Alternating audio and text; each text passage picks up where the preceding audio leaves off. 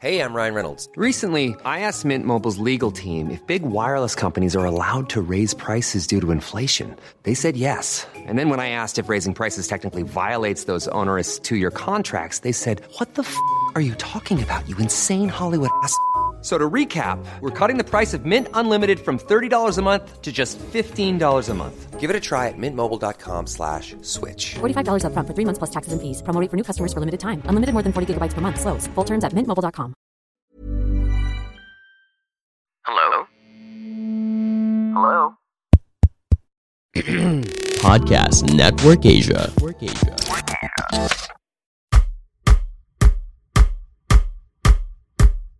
Hey, fellow adults! Let's figure out adult life together. Because adulting wasn't taught in school.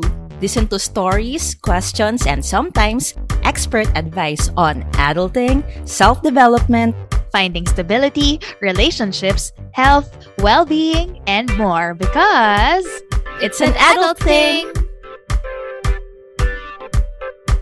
Woot woot! Woot woot! Hello! Hello to our adulting tribe. We are back once more. This is Nika. And this is Carla saying hi to some of our fellow adults na sina Sandy Quintos Relos, Miyabi on IG, Marielenial, na may nire-request moms na guest. I-manifest natin yan, Marielenial.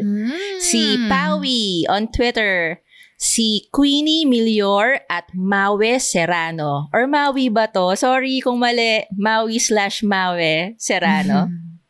Hello din kina Maymay Zamoras who shared our self-limiting beliefs episode with her own kwento about her battle with imposter syndrome. Pati si Ken Jama, shinare din niya kung gaano nakaiba yung current self niya compared sa pre-pandemic self niya. Naks naman, Ken. Si Jel Alonzo rin, nire-recommend yung episode natin na yan. Very empowering daw, yung self-limiting beliefs episode natin. By the way, Jel, super belated happy birthday! Happy birthday to you! May mga birthday to you!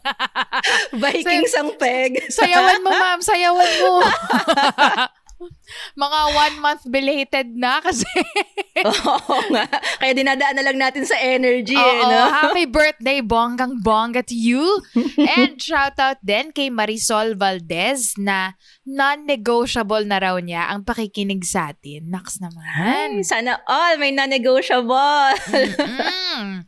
And of course, kay Reniel on IG na best in recruitment. Top recruiter yata to. bakit, bakit? Hindi lang niya basta sinashare ang episodes natin, ma'am. Sabi pa niya sa post niya, quote, kulang ang 5 stars sa pag-rate ng podcast na to. Been listening to them for almost two years now and I can attest that they greatly helped me grow to the person that I am today. Makinig na kayo. Sky's the limit. Oh, End quote.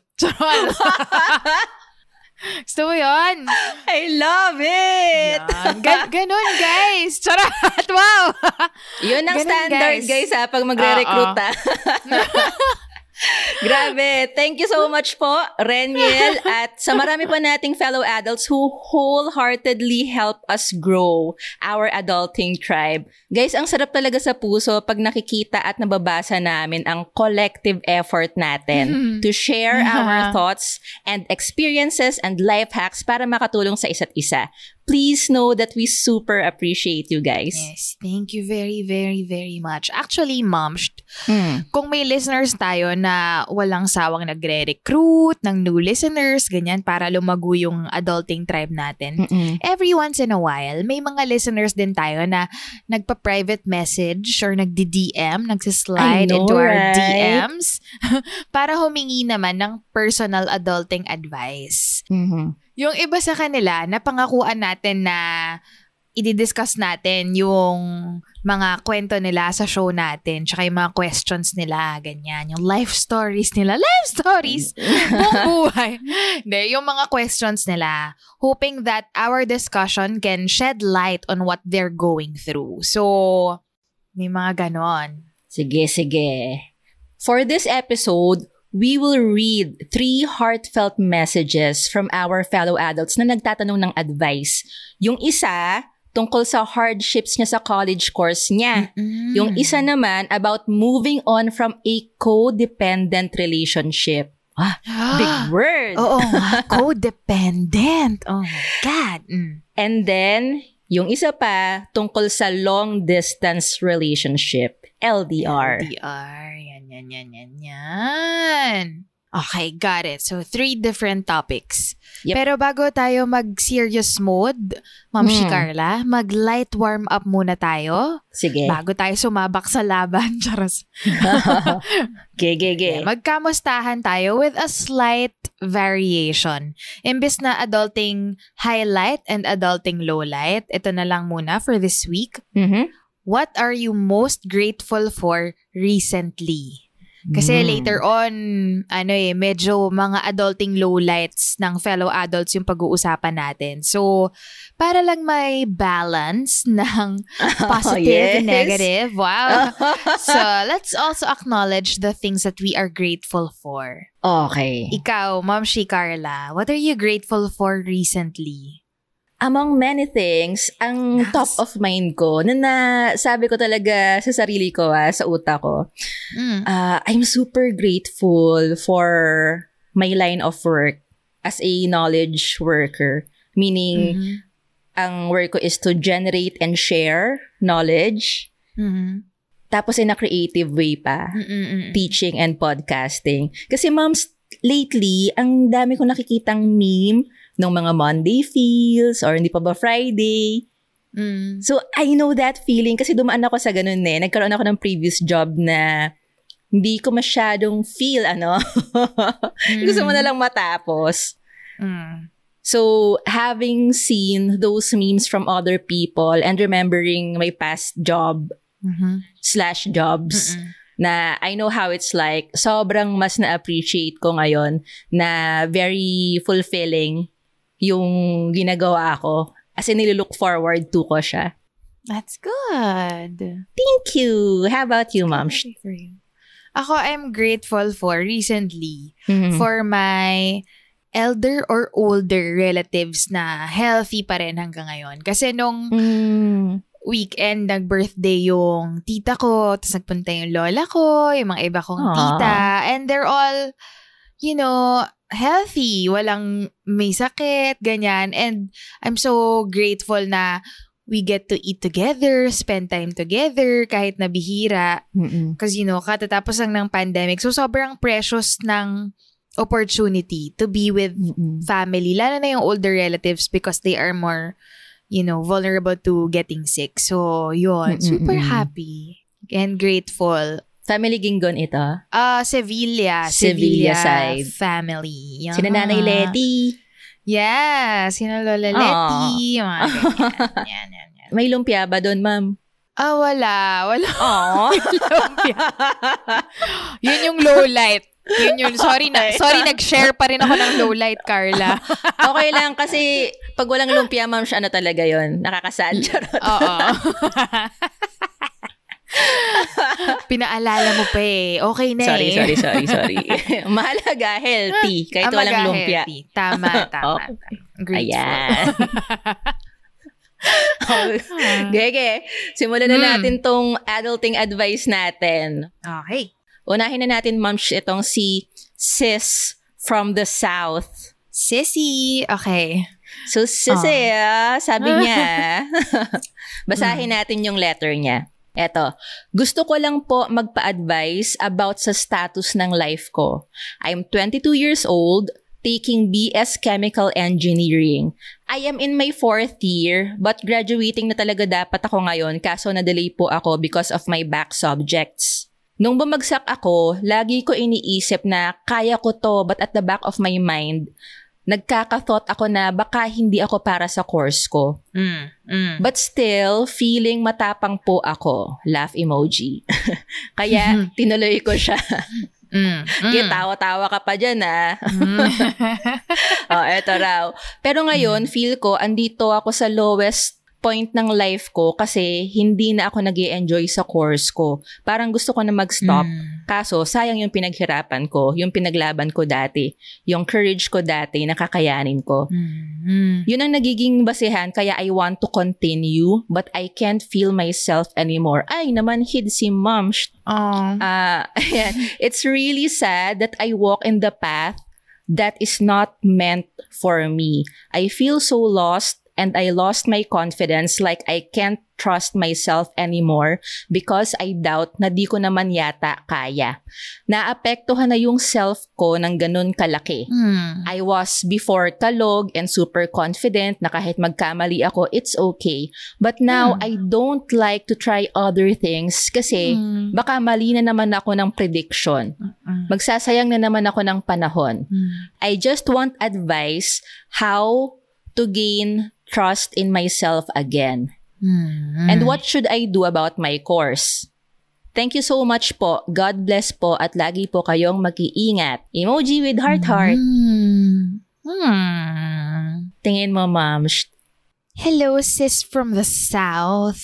Yan. um, you know, her story reminds me of Lynn Olivario's story. Do you remember Mm. Lynn Olivario? Siya yung Yeah. guest natin sa college life versus, Versus work, life life. episode natin. Yep. So, I remember Lynn while reading this story kasi ganun din si Lynn nung College. kinukwento niya na before, nung college, na she was studying civil engineering before, fourth year na rin siya, before she decided to shift to broadcast communication. And ang tagal din daw niyang pinaponder na mag-shift na, pero hindi niya agad ginawa. Mm-mm. So, ang advice ko ay pakinggan mo yung college life and work life episode namin, sis from the South. Kasi, eventually, Lynn Olivario shifted to broadcast communication. Which is like the best course ever. Yes. Surat. And naging masaya siya. And dun niya na-feel ulit na, ah, I'm not stupid pala. Kasi nung when she was studying engineering, sabi niya, ano ba yan? Parang hindi naman ako matalino. Parang ganun yung nafe-feel niya. Pero when she shifted and she went to the course that she really wanted, she did well in her classes, she became a reporter after college, she has a fulfilling job. Mhm. So, hindi naman porke yun yung course na sinimulan mo, kailangan mo na siyang tapusin.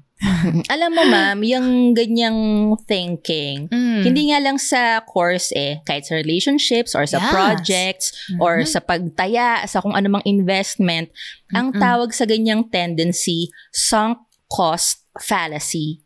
Mhm. Na feeling natin, shit, sayang naman yung mga na-invest ko na beforehand. mag invest na lang ako ng mas marami pa. Kahit na alam kong wala tong patutunguhan. Oh, no. So, it Uh-uh. doesn't make sense, di ba? Kasi, kung tingin mo, sayang na yung past four years, are you willing na patagalin pa yon ng one more year? Oo. Or for the rest of your lives, kung ipipilit mo na, eh wala, nasimulan ko ng engineering eh, so yun na lang forever. Correct, correct. Tsaka mukhang alam mo na talaga na it's not for you eh. Sabi mo kasi you're walking in the wrong path. Wrong path. Or, Mm-mm. uh, you're walking in the path that is not meant for you. So, alam mo na na hindi talaga yan yung gusto mo. So, why stay there? Because of sunk cost fallacy. See, ayan. Mm-mm. And I don't think naman na sayang yung panahon mo sa four years na yun. Kasi hindi naman mawawala yung natutunan mo Mm-mm. from those four years. Hindi naman siya Mga mawawala. na-meet mo, mga nakalandian mo. And possibly yung learning mo, pwede mo pa rin naman siyang magamit. It enriches who you are. Yes! So kahit na mm-mm, kahit na hindi mo siya fine, hindi ka magiging chemical engineer, pero the knowledge that you got from it can still be applied in different industries or in different fields. Mm-mm. Yun. So baka sumali ka pa sa Who Wants to be a Millionaire? Yun yung Oh, final tama. question Mm-mm, diba? You never know. about engineering, di ba?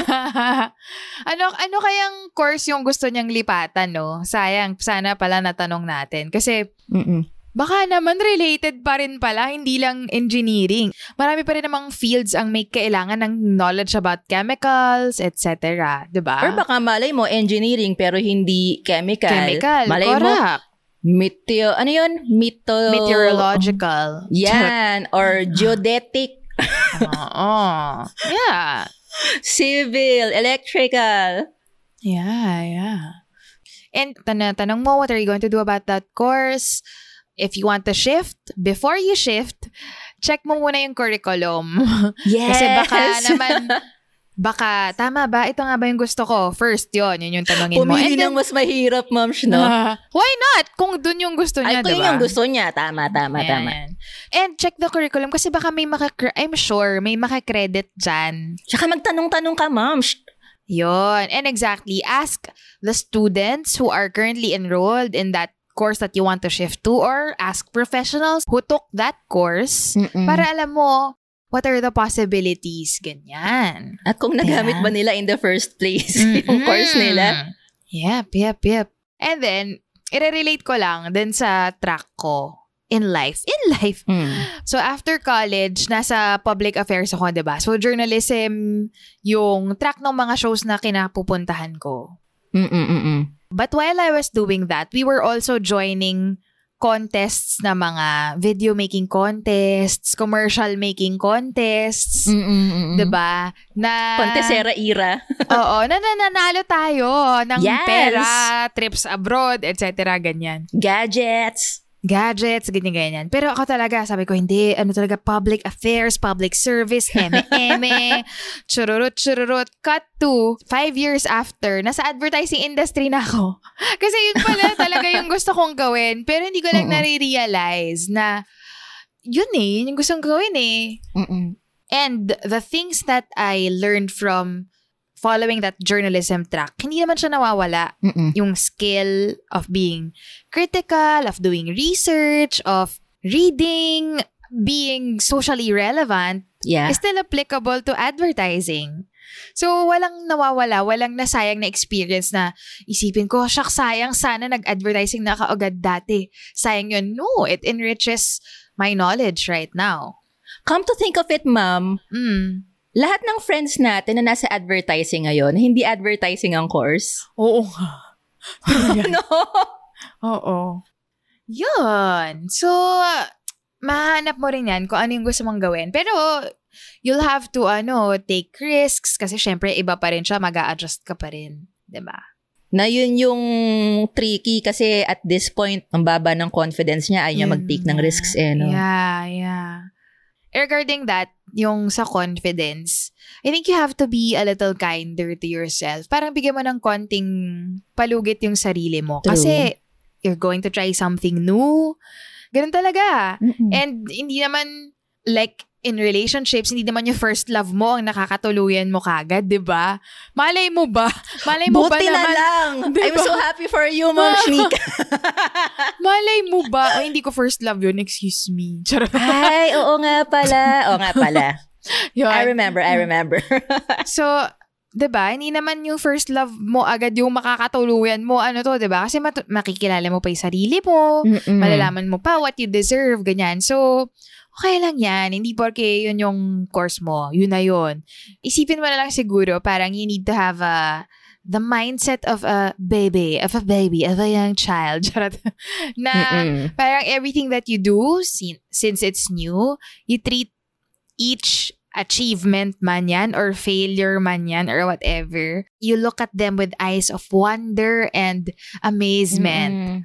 Parang, ah, ganun pala yun. Correct, correct. Ah, ganun pala yung chemical engineering.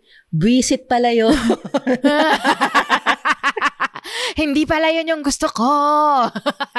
Ayoko pala siya. Siya. Noted. Wonderful. diba? A little kindness to ourselves because we don't Mm-mm. know things right away. So, okay lang yan. True. Hmm. Ikaw, ma'am, anong ma-advise mo kay sis from the South? So, eto na nga, no. Yung two points ko, una ay start with the goal in mind. Mm. And then second, later on, yung we have many selves. We have multiple selves na diniscuss natin sa self-limiting beliefs, ma'am, no? Mhm, mhm. Yung start with the goal in mind, ask yourself, ano ba yung pinaka-pressing goal mo ngayon? Yung kailangan talaga, ah, or yung gusto mo talaga. So, if gusto mo talagang maging mahusay na mechanical engineer, for example, then you have to find ways kung paano ka matututo efficiently and effectively. Mm. So, how to investigate natin? Una, ano yung point of failure mo? Meaning, what's that thing? Or ano yung things that's dragging you down? Yung teachers mo ba? Hindi magaling magturo? If yes, get a tutor. Mm, mhm. Professional tutor man or friend. Or yung focus mo ba yung nagda-drag down sa'yo? If yes, eliminate distractions. Family matters ba? If yes, try to address them or magpatulong sa kapamilya or learn how to compartmentalize your family life from your study life and so on. Tapos pwede rin nating investigate ano ang ginagawa ng classmates mo who are doing well na pwede mong gayahin. Mhm. Pwede bang makipag-group study with them? Pwede mo bang i-replicate yung study habits nila? So, kung alam mo yung goal mo, we can see how to get there and what to eliminate. What to start doing, what to stop doing to get to that goal. Pero if hindi mo naman dream na maging chemical engineer, feeling namin ni Nika parang hindi mo na siya dream ngayon. Mm. Tapos kung hindi naman ikakalugmok ng family mo financially na madelay ka sa graduation, total madedelay ka na lang din naman eh, no? Mm-mm.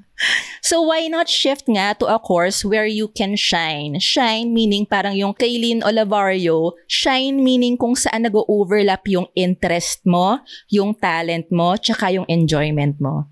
Yep. 'Di ba? Pero kung nagmamadali kang gumraduate for financial reasons kasi yun ang realidad ng marami sa atin, 'di ba? Yeah, mm-mm. Agree. 'di ba? Then maybe you can curate your course in such a way na mas mapapadali siya for you. So, if you're free to choose classes, hindi ko kasi alam sa university nila kung pwede eh. Sa UP kasi we choose our own classes eh, no? Mm-mm. Meron lang mga prerequisite, meron lang mga majors na kailangan talaga. But more or less, we curate our own course. Anyway, if in your university, you're free to choose your classes, edi pili ka ng mga subjects na lighter, yung mga hindi notorious, hindi infamous. Kuha ka ng mga professors na alam mong hindi demanding, hindi terror, and then choose a class schedule na swak sa body clock mo or light enough for you. Kahit na ma-underload ka, importante mairaos mo. Kesa naman full load ka, bagsak-bagsak naman, di ba? For the sake lang of graduating. And then, halimbawa, gumraduate ka na, para lang may diploma, di ba? Ito yung sasabi ni Nika na huwag ka magpakulong sa idea na kung ano yung tinapos mo, yun dapat yung maging karera mo for the rest of your life. Mm-mm. Kasi nga kung bakit, agree, pakinggan mo yung college life versus work life natin with Mom Shilin Olavario. Mm-mm. Also, sis from the South, watch mo yung TED Talk ni David Epstein. E E-P-S-T-E-I-N, yung Epstein. Ang title, Why Falling Behind Can Get You Ahead. O, parang swak na swak sa ito, ma'am. Naks. Mm-mm. Ang point nun, explore first, specialize later. Kasi yung bata mo pa, be. So, don't pressure yourself na alam mo na dapat by now at that age kung ano yung right path for you. Kasi parang yung sinabi ni Nika, she couldn't have known. Like, di ba, before, she had to explore. Nag-contesera era, nag-public affairs, Mm. Nag-freelance. freelance. Tapos, dun sa buffet of choices niya ngayon, nung na-taste test na niya isa-isa, tsaka niya na realize na, ah, okay, pinakabet ko pala tong advertising.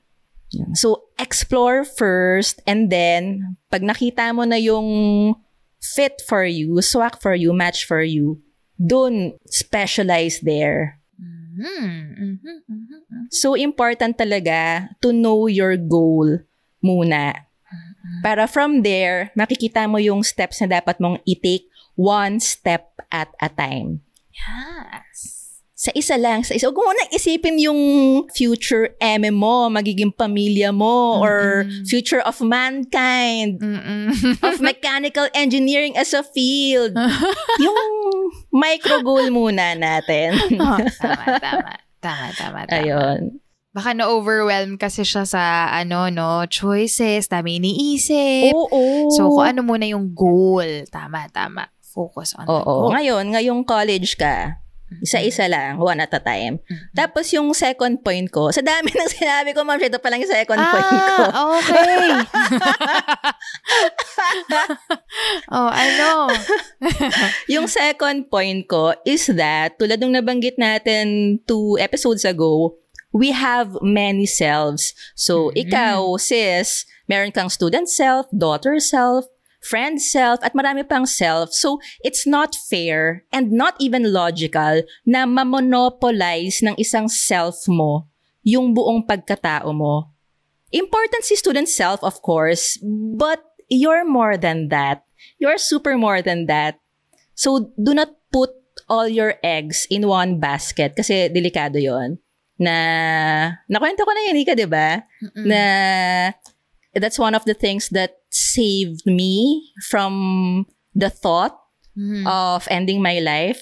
Mm-mm, Kasi mm-mm, I was failing on something na yung self-worth ko, dati ha, at those times, Oo. doon naka-anchor. So sabi nung therapist friend ko, friend, don't put all your self-worth in one basket. Ang dami-daming aspeto ng buhay. Yeah. Mm-mm. So parang ako, shit, oo nga naman. So, pwede na, sige, when di naman natin makakaila, sis, na you're failing in that aspect, no? Mm-mm, mm-mm. eh, ganun talaga eh. Pero, pwede rin nating in-nurture yung iba pa nating baskets para hindi sila madrag down nung student self mo. Yep. Because it wouldn't be fair, di ba? Yep, yep, yep, yep. Yun. Ayan, sana natulungan natin si Sis from the South with our very short advice. Yes. Pero feeling ko, ma'am, siya ang, ang masasama rin ng advice natin, mag-shift ka na now than later. Correct! Mukhang gusto mo na talaga eh. Yeah, and sh- you have nothing to lose but time. Mm-mm, mm-mm. Yung mga na spend mo ng time, wala spent na yun eh. Wala ka na magagawa doon. But you can save more time. Kesa sayangan mo na naman sa isang bagay na di mo talaga gusto. Correct. Kung yun ang goal mo, ah. Kung goal mong sumaya. Kasi moms, in fairness, may mga tao na secondary na lang yung saya eh, no? Kasi may mga necessity na kailangan po Oo. na. Mm-mm, mm-mm. Fairness. Although, hindi naman niya kasi nabanggit eh. Kasi so, feeling ko, hindi yon Issue. isa sa issues niya. Feeling ko it's really the self-confidence. But, Mm-mm. you know, there are a lot of people na hindi makakapag-shift because of financial constraints. Mm-mm, mm-mm. Alright. Okay. Let's move on to our second letter. Wow. Sana mabilis mag-move on. Ah, oh, like that. Like that. In a snap. ah. Ito, Carla. This one, Mm. actually, medyo matagal na tong letter na to. Natabunan lang kaya hindi namin agad nahanap Sorry ni na po. Carla. Oo, oo, oo. so, we're not sure if applicable pa rin yung advice na mabibigay natin sa letter sender. But if not, I think marami namang makaka-relate dito sa kwento niya. Sure. Yes, yes. So, eto, this one is from Megan Fox. Taray! Yan. International. Hollywood star! so, sabi ni Megan Fox, I recently broke up with my boyfriend of four years and it feels as though I have lost a part of myself. It's been very difficult for me to let go for real as I have developed codependency with my partner or ex. I never really know if it's over for sure. I Mm, dun, dun. So confusing. So confusing. At tuloy natin. Despite the many times he has disrespected my boundaries and promised to change but failed to fulfill his promises, Mm. I am always still here to accept him whenever he feels like going back into my life. Iyan tayo eh. Yan ay. Hope can indeed be very dangerous. Sabi niya kasi, I'm part of his plans na. Ano kayang plans yan? Charot. May, may mga names na nga yung mga future kids namin. Laughing emoji. But, if you really love someone, shouldn't respect come naturally? Shouldn't you feel bad for causing your partner to be anxious and insecure all the time? Mm. Hmm. Ay, ikaw naman mauna, Carla. Hmm, Shucks. Anong, kok- anong maipapayo mo kay Megan Fox? I-hug muna natin si Megan Fox kasi Aww. Hug, it's hug, a hug. very difficult position to be in. Mm-mm. Part of you knows for sure na dapat nang i-end yan, but another part of you keeps on going back. Mhm. Alam natin yan, Nikki. Alam natin yan. alam na alam natin yan. Hi, Megan Fox. Pero nairaos, di ba? Yes. And we came out better, stronger, Wiser, wiser. hotter. Wow! Yes! We did! Mm, so, anong... ano mang dapat daw niyang gawin? Okay. Megan Fox at sa mga nakaka-relate kay Megan Fox. AKA Carla and Nika. Past Carla and past, Past Nika. Carla. Eh, tama, tama, tama. So una, it's natural naman to grieve a breakup. Mm-mm. No matter how toxic or abusive the partner was and still is, eh, kasi naging part siya ng everyday mo, minahal mo, naging part na rin siya ng identity mo for some time, di ba? But not because we're grieving, it means we should have them back. Mm. It's totally okay to feel bad even if we're doing the right thing. Yes. Hmm. So, Mm. okay lang to grieve. Honor your grief. Don't deny yourself of that hurting, of that pain. Ganun talaga eh. Hmm. But yun nga, not because it feels masakit, it means it's wrong. Mhm. Regarding hope, sh- agree, sobrang agree ako kay Megan Fox. Mm-mm. Um, I think hope can be as dangerous as despair. Mm. Kasi hope stops us from letting go, Mm-mm. even when we know we have to. Mm-mm. So, therefore, pag alam mo ng the relationship is dragging you down, ikaw na yung mag-cut ng hope, ma'am. Halimbawa, in my case, bali sa history ko, ano, pag lumalapit na yung ex, wala eh. Sakit ulo ko. Ah, Rumurupok tayo eh. ah, ah, ah, ah. So, knowing that, kailangan ko ng gawa ng paraan. Ako na yung mag-cut ng hope instead na maging forever abangers, like seven years abangers. Mga ganyan. Halimbawa, um, past two exes ko, ako na yung nagsabi na wag na tayo mag-communicate. Mm. And then, one of them, hindi nakuhang i-grant yung request ko na yon So, tumatawag pa rin siya and all. Dati ah, Mm. um, I had to block her. Mm-mm. Block her number, unfriend her. Hindi siya madaling gawin. Siyempre, hindi siya madaling gawin. Alam mo yung gustong-gusto ng katawan mong i-accept yung call. Mm-mm. Pero, wala, alam mo naman na yung pattern eh. Walang point na umasa ka ng magkakaroon ng ibang scenario. Ay, sabi ni Einstein, um, something like insanity is expecting a new result. While doing the same thing over and over again. Yeah, so it doesn't make sense. So, instead na forever ako aasa, ako na yung magkakat ng hope. Aww. Sad siya, pero ano siya ha, masakit siya at malungkot siya in the short run. Mm-mm. But in the long run, ang laki ng payoff. Yes. Tumaas yung respeto ko sa sarili ko. Yes. Yes. Nag-bloom yung well-being ko. Yes, Na-open queen. up ako sa better options. Yes, queen. Di ba? So, ano siya, parang delayed gratification, kumbaga. Mm-mm. So, onting tiis ngayon, but in the long run, sobrang rewarding. Tas ito, ito I'm sure agree si Niga dito eh. But in ka lang anytime, Ma'am Shta. Sige. So, since feeling ko ito si Megan, long-time listener na natin eh. So, alam mo naman, Moms, na we have faith on data, not on words and promises.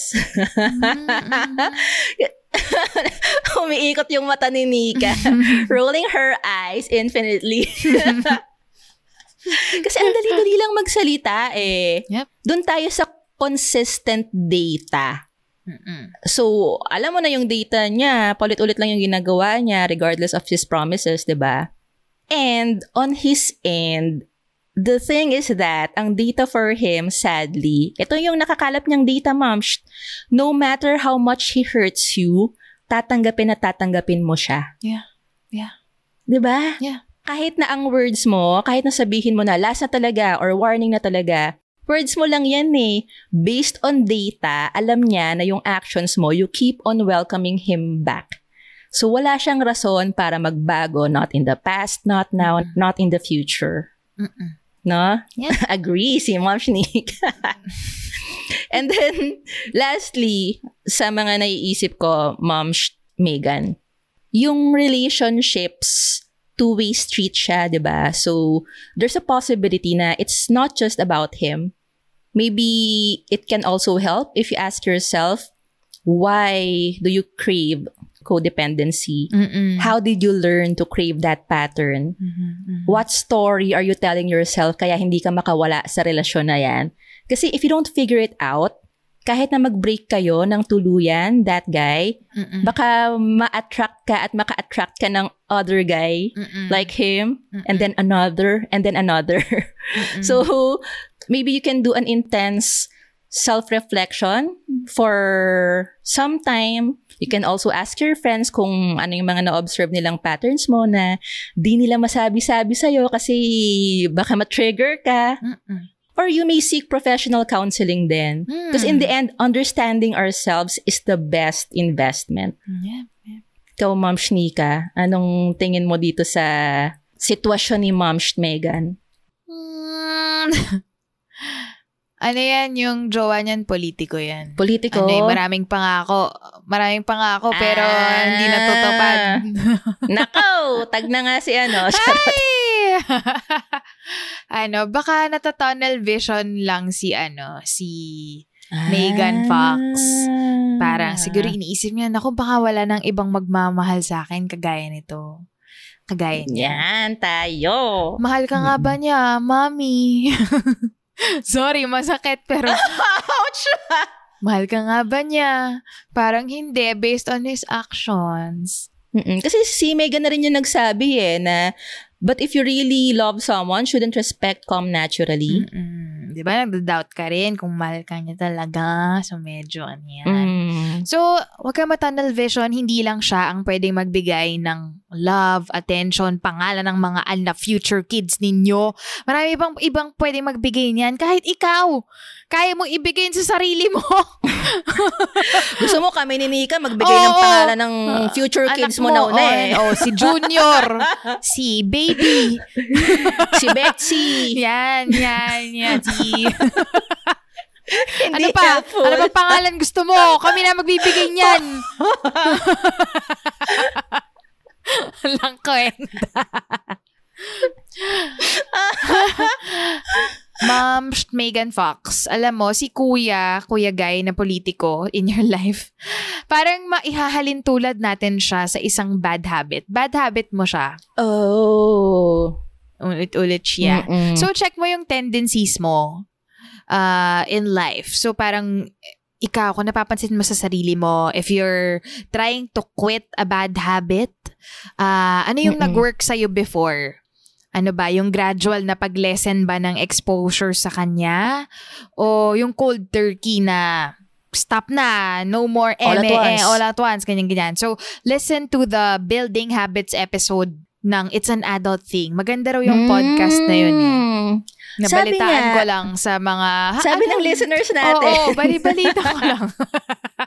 so, yon Listen to the Building Habits episode to check your tendencies. Mm-mm. Tsaka baka may mapulot ka doon on how to quit this bad boy, bad habit.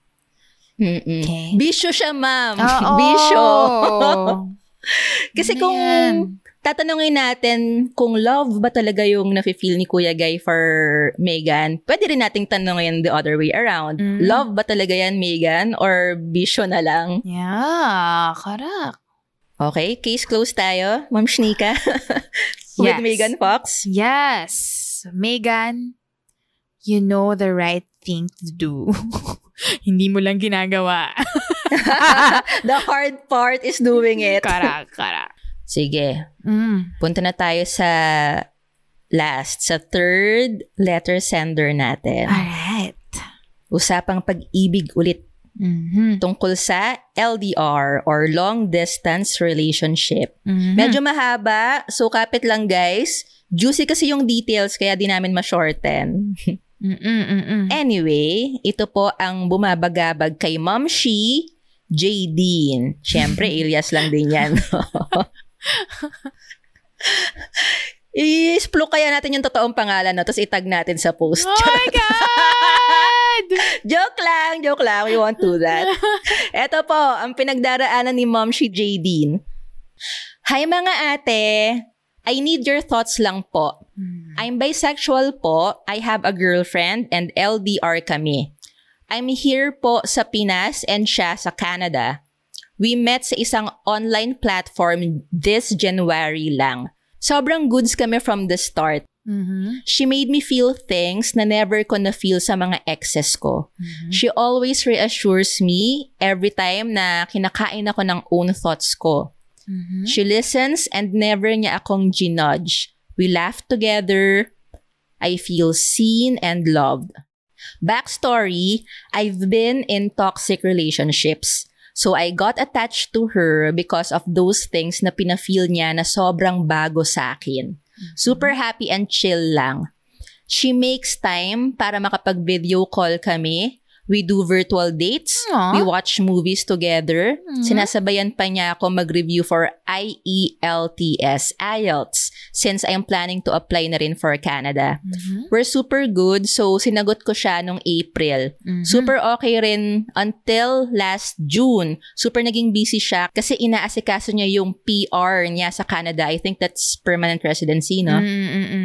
And lumipat siya ng apartment, so super busy talaga. I understand naman, I always tell her na di naman niya kailangan i-update lahat ng ginagawa niya, basta mag-message lang siya sa akin pag may time. Mm. Nagme-message naman siya, pero super cold. Like, di kami magkausap ng ilang araw. Mm. And yung marireceive ko lang na message is, sorry, busy.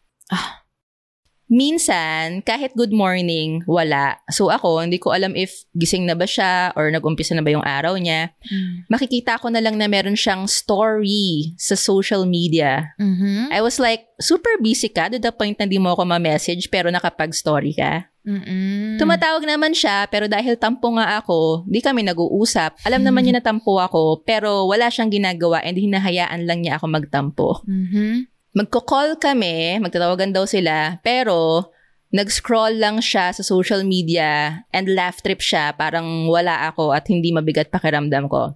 Hindi rin siya out, so every time na pumupunta ang family ng kuya niya sa kanya, hindi niya ako kinakausap. Walang ka-issue-issue tong relasyon na to, ma'am, no? Wala. Walang konti lang. layers Oo. Konti of lang. issues. konti lang. O, tuloy tayo. Sabi ulit ni Jadine, I don't know why. Maybe because makikita na may kachat siya or kakol. I don't know. Until sinabi ko sa kanya how I feel. Nagalit siya.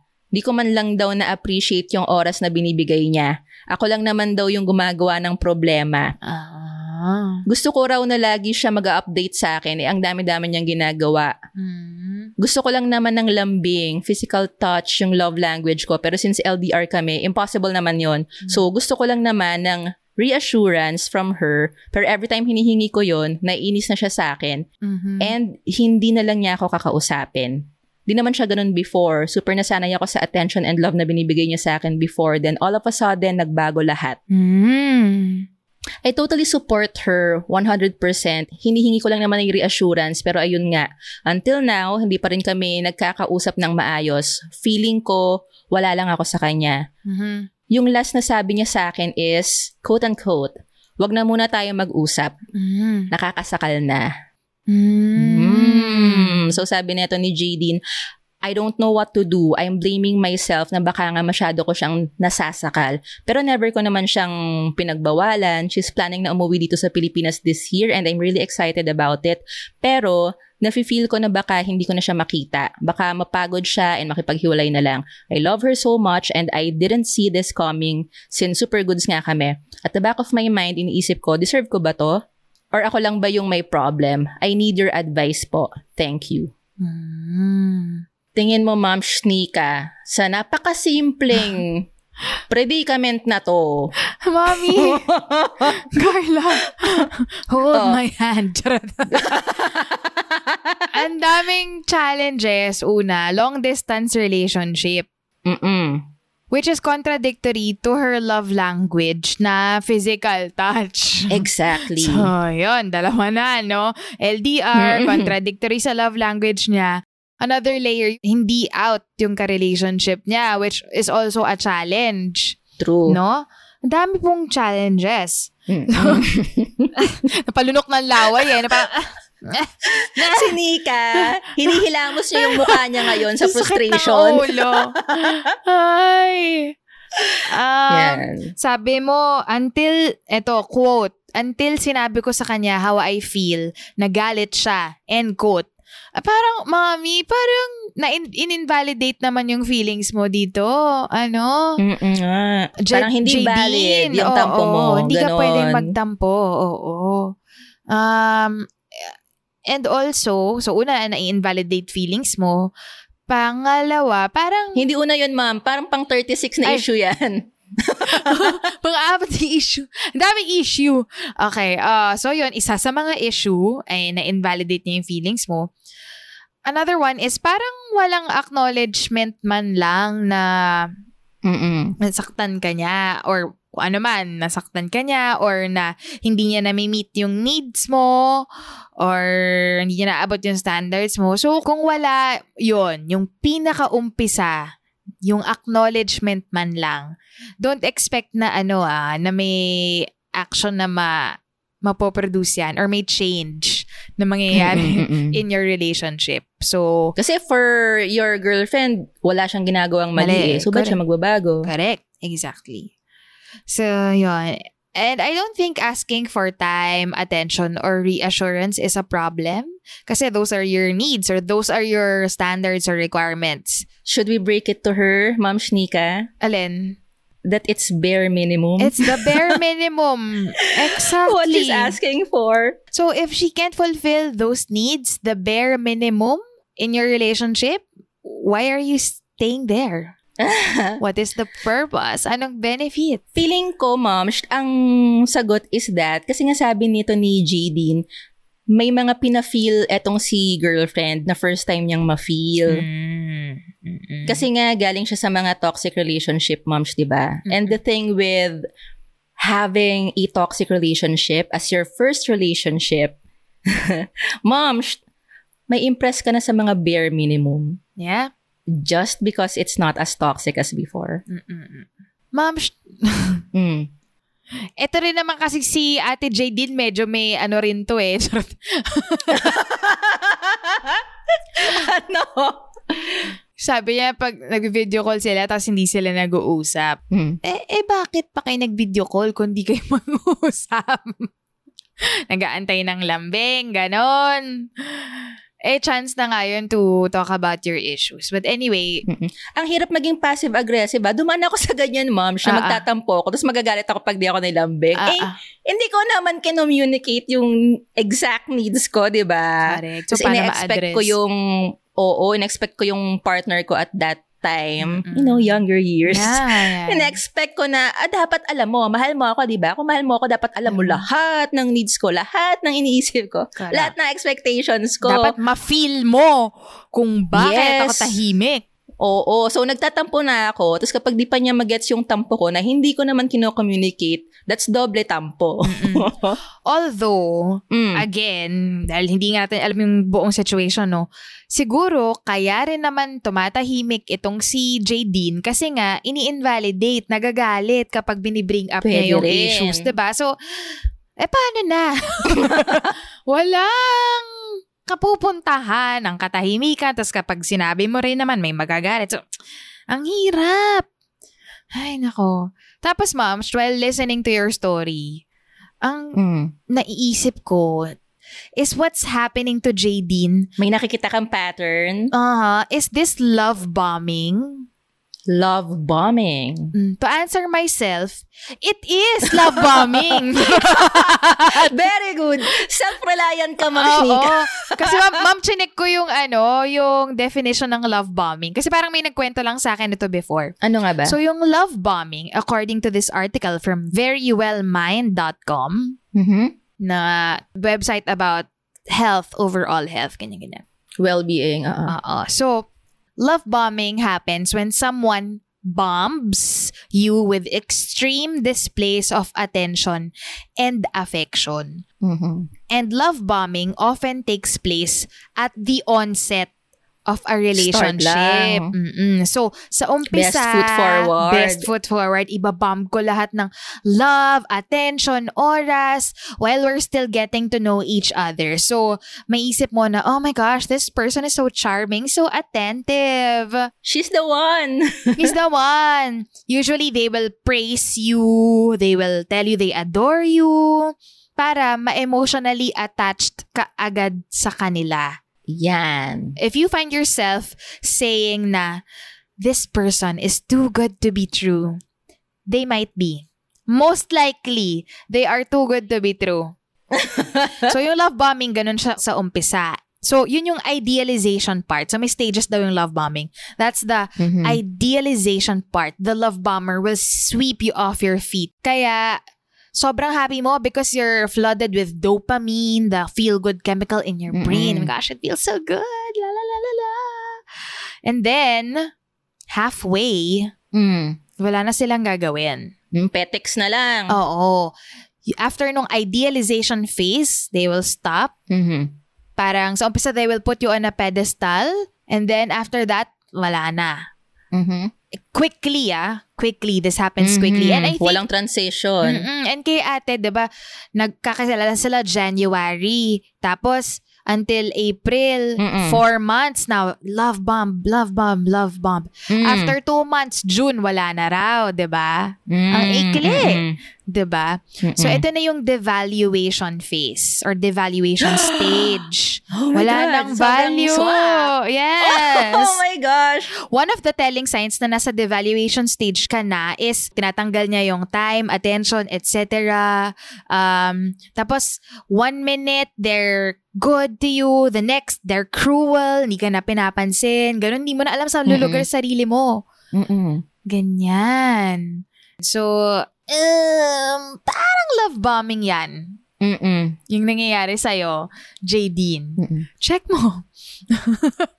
And sabi pa nila na yung love bombing daw is usually um it's unconscious behavior to get that person. So may issue yung tao na yon. Meaning, Unconscious meaning hindi sinasadya nung love bomber. hindi sinasadya ng love bomber. It doesn't mean na masama siyang tao. Ah, kumbaga, hindi niya intention na, ah, ila-love Bomb bomb ko ko lang to. siya sa umpisa. Oo. Tapos, biglang mawawala yung mga ganyang show of affection. Bigla-bigla na lang. So, hindi siya planado. Oo. Tendency lang talaga nung love bomber. Kaya- yung pattern na yon. Yes. At saka, sabihin, may issue siya sa sarili niya. He's not doing it Mm-mm. consciously to you, to be mean to you. Mm-mm. May issue yan sa sarili niya. Yeah. Kaya, and usually daw, narcissistic behavior yon. so, it revolves around them. Wait lang. Na ano Pieces ka? of the puzzle. Suddenly. Na-form ba in your head? Yung mga Yes. nabubuong kwento? it, it makes sense. Now it makes sense looking back. Yeah. You know, I know some people, but anyway. Ah, yan. So, they ignore you, your time, your schedule because narcissists are focused on their own needs. Wait lang, teorya lang natin to, Nika. Teorya lang to, ah. We're not diagnosing Ah, either no, of no. them. No, yeah, yeah, yeah. Wala, Oo. wala, wala. And ano lang to, ito lang yung mga based on your story. So, hindi natin yung alam yung buong kwento. Mm-mm. It could also be Jadine. oh, shit! It could also be Jadine because Sorry, Ma'am JD, ganito talaga ang katotohanan. Minsan masakit, pwede rin namang hindi. Pero the telltale, one of the telltale sign, telltale, one of the telltale signs, Ang daming buntot nun, ah. one of the telltale signs daw ng love bombing is the person needs constant reassurance. If you don't answer a text, they'll blow up your phone, keep texting you. Sometimes, malala, they maybe threaten you. Ganyan. So, Mm-mm. check yourself then. Ginagawa mo ba to? Hmm. Baka nagla-love bomberan sila eh, Oo, no? oh, pwede rin naman. Hindi naman necessarily na isang tao lang yung nagla-love bomb. Pwedeng kayong dalawa. Nag-bomb kayo ng love sa isa't isa tapos hindi na na-maintain. Mhm, mhm. Yan. And love bombing can lead to abusive relationships if you let it go on for a long time. Hmm. So check. Uh, reflect, reflect yan.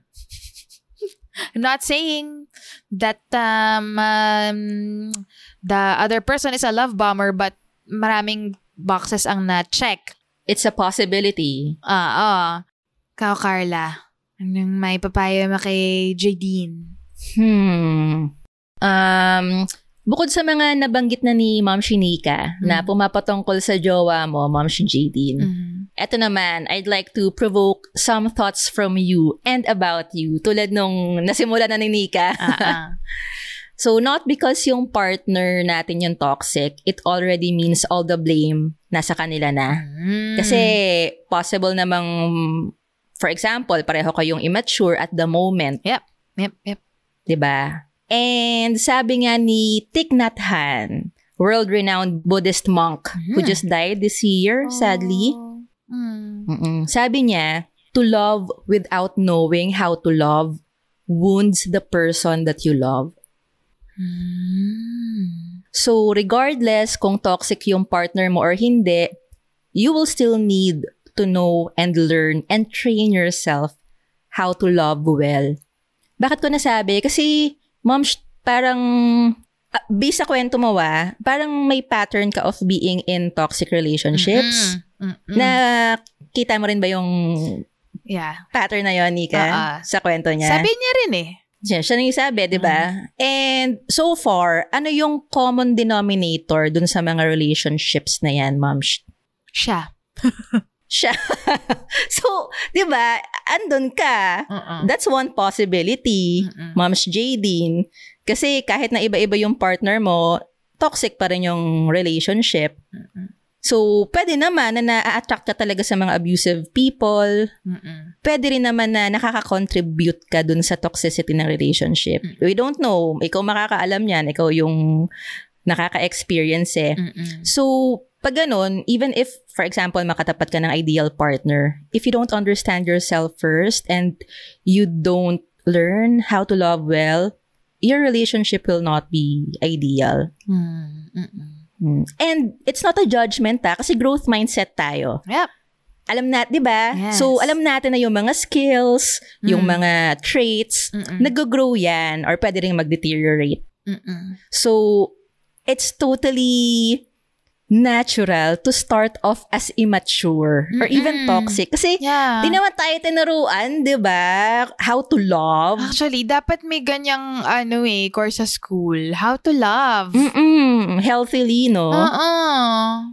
So it's upon us to learn. Mm-mm. Kasi, like, hindi ko madedeny, first two relationships ko, I was so immature. As in, cringe level immature. Because I was young. Mm. I didn't know any better. Mm. Pero kung hindi ko in-acknowledge na, ay shit, ang immature pala ng ganun, walang room for growth, di ba? Yep. And in all fairness, as soon as in-acknowledge ko yung contribution ko dun sa toxicity Mm. ng first few, first two relationships ko, Mm-mm. ang laking difference na nung dynamic sa next relationships ko. Mm-mm. Mm-mm. Not that naging successful yung next two ha, pero at least man lang, Nag-improve yung quality ng relationship. yes, and sa tingin ko, less yung moments na unwittingly ko nasasaktan yung partner ko. Aww. That's good. I think, I think. Mm-mm. So, yun nga, tulad ng sabi ni Nika, let's check ourselves then. And it's okay. Halimbawa, maisip natin na shit ang immature ko or shit ang toxic ng mga behaviors ko. We don't have to beat ourselves up for it. Mm-mm. It doesn't make you a bad person. Also. Yup. Mm-mm. Oo, ignorante lang tayo. Si Jowa, pwede kasing hindi naman siya bad person. Mm-mm. Ignorante lang din siya. Hindi niya naintindihan yung sarili niya. Hindi niya naintindihan how to love in a healthy manner. Mm-mm. Kaya, kailangan talaga natin matutunan how to love, no? And since hindi nga siya tinuturo sa school, um, watch videos ng mga professionals, books, yung mga legit books, ah, wag yung mga tipong pick-up academy shit na basurang libro, Oh ah. gosh. Ayun, search nyo sina Esther Perel, search nyo yung The Gottman Institute, Mm-mm. yung mga legit na psych and well-being professionals na nag-specialize sa Mm. couples or sa relationships. Mhm. Or, kung gusto nyo, magpa-couples therapy kayo, I know relationships na na-save na because of couples therapy. Mm. Including Michelle Obama and Barack Obama. Ah, love it. I'm sure they needed that. Diba? They were managing a country. Yes! and under scrutiny of the whole world, Mm-mm. 24-7. Mm. Love it. So even superhumans like the Obamas can learn a thing or two from love experts. Yeah. So, ayun. Ito ma'am, ah, i-share ko lang another quote from from Twitter. Hindi ko alam kung saan nag-originate. Mm. I think applicable both for Megan and Jadine. Mhm. Nung nabasa ko kasi to, so many things made sense to me. Okay. Simple lang naman, sabi, love is unconditional, but relationships are not. Mm. Mm-mm, mm-mm. So, doon ko na-realize na, ah, okay, okay lang pala to still love someone unconditionally, but end the relationship when its conditions are not good for you anymore. Mm-mm. Pwede yun. Hindi porket love mo, kailangan kayo. Yun lang. Okay. Let's give it a moment to let the adulting advice sink in. Charan. Sabay-sabay tayong umiyak. Ah, Charot. Nasa sa kanila na yan kung may gagawin silang action.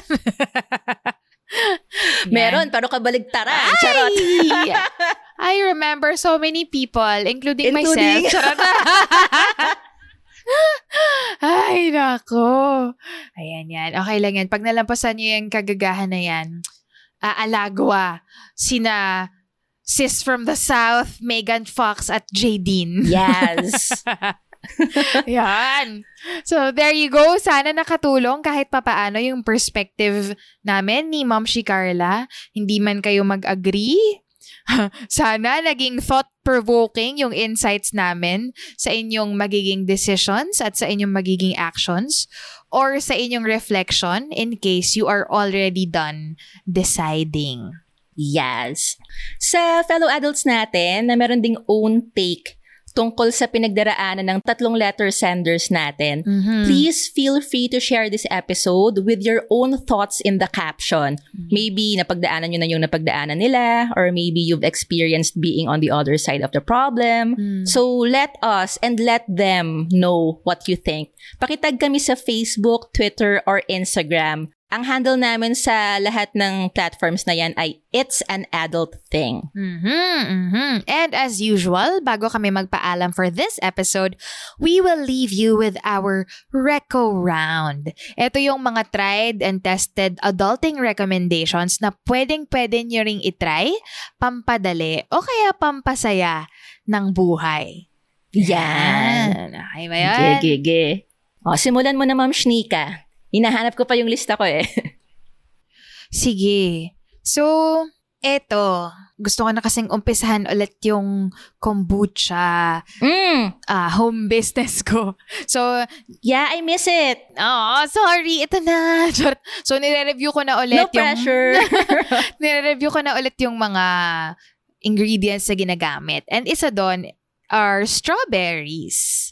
So, Mm. oo. so I have to store strawberries. Strawberries. Strawberries, strawberries. Charot. Nasa ng ibit. Charot. Strawberries. Strawberries. so, yung isang supplier ko, tinuruan niya ako on how to preserve the strawberries daw. So, hugasan ko daw ng water with, na may vinegar. Hugasan. Mm. Pat them dry and put them in the fridge. Pero, may napanood ako nung isang araw sa Instagram na Oh. don't wash the strawberries At all? before you put them in the fridge for storing ha. Okay. Only wash them if you're going to eat them na. And na-observe ko nga, parang mas tama yung wag mo munang hugasan Mhm. At hugasan mo na lang pagkakainin mo na or gagamitin mo na. Kasi nung ginamit ko yung washing with vinegar Oo. na method, mas nagiging mushy yung strawberries Ah. agad. So okay. parang mas nag nagiging mas madali siyang ma-overripe compared to nung Oo, isang oo, beses oo. hindi ko nagawa yun, ni-ref ko kagad kasi nagmamadali ako. Mm-mm. After a few days, okay pa yung strawberry. As in parang fresh pa rin siya. I didn't wash it. Fairness. So, ayun, gusto ko yun kasi na-experience ko both na eh. Na-experience ko na both. So, I... Na-try mo na. Oo. Trial so, and error. Oo. So, ang i-recommend ko talaga is don't wash the strawberries until you're going to eat them na. Nakuha ko yung tip na yon sa Instagram ni Catherine Kellogg. She's an eco-friendly and frugal living advocate. At she's trying to live Oh. zero waste. So her handle on Instagram is going.zero.waste. Going zero waste. Tapos ang dami niyang tips on how to preserve food para walang food waste. Um, how Mm-mm. to not buy new things kasi nga you can reuse stuff. So, very practical advice. Tsaka talagang uh, tinetest niya. Mm-mm. Nabalitaan din niya yun eh, yung wash it with vinegar Oo. and water yan before storing. Tapos, in-experiment niya. And what worked for her also was the just wash the strawberries right before you eat or use them. Mm. So, yun. Dalawa na kami na naka-prove. Okay. That's my reco. How about you, Carla? For me naman, Mm. ang reco ko for this episode ay Uh-huh. sa mga nagjejeta dyan, no? Sa mga nagda-diet or mga nagwo-workout. Hmm. Di ba yung rest day, tawag ng marami, cheat day? Mm-mm. Mm-mm. I think that's harmful. Mm-mm. Kasi pag sinabi mong cheat day, it provokes guilt in you. Mm. Kasi cheating eh, di ba? Ah, ah, ah. So, posible, ito nangyari sa akin, subconsciously, hindi mo ma-enjoy yung kinakain mo for that day Mm-mm. or yung rest mo because you feel like you're cheating. Mm-mm. Even if rest is part of the program. Mm-mm. So, instead, I propose, ako, ang ginagamit ko, either rest day or day off. Mm. So, Neutral. halimbawa, Neutral words. yeah. Mm-mm. Na walang attached emotion. Mm-mm. Yeah. Walang judgment, kumbaga. Mm-mm. Kasi words are so powerful eh. Yeah, yeah. Mm. So kapag, halimbawa, meat day ko, I call it meat day o kaya day off sa pagiging pescatarian. Mm. Or halimbawa, pag nag-workout, either day off or rest day, but never cheat day. So, reko ko, please drop the term cheat day sa mga program nyo. Because not only nakaka-provoke siya ng guilt, also, I bet, makaka-affect yon sa self-image nyo. Mm. That you're someone who cheats regularly. Oo. And you're not like that. Yeah, yeah. Guess, guess. Yeah, choose your words carefully. Okay. Nice. Nice one. Alright? Si, Mm. ayos, appear, Ma'am Shnika. Appear. Yeah.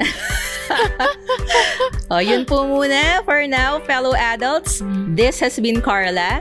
And Nika, always here para dumamay sa mga pinagdadaanan nyo because It's an adult thing. The views and opinions expressed by the podcast creators, hosts, and guests do not necessarily reflect the official policy and position of Podcast Network Asia. Any content provided by the people on the podcast are of their own opinion and are not intended to malign any religion, ethnic group, club, organization, company, individual, or anyone or anything.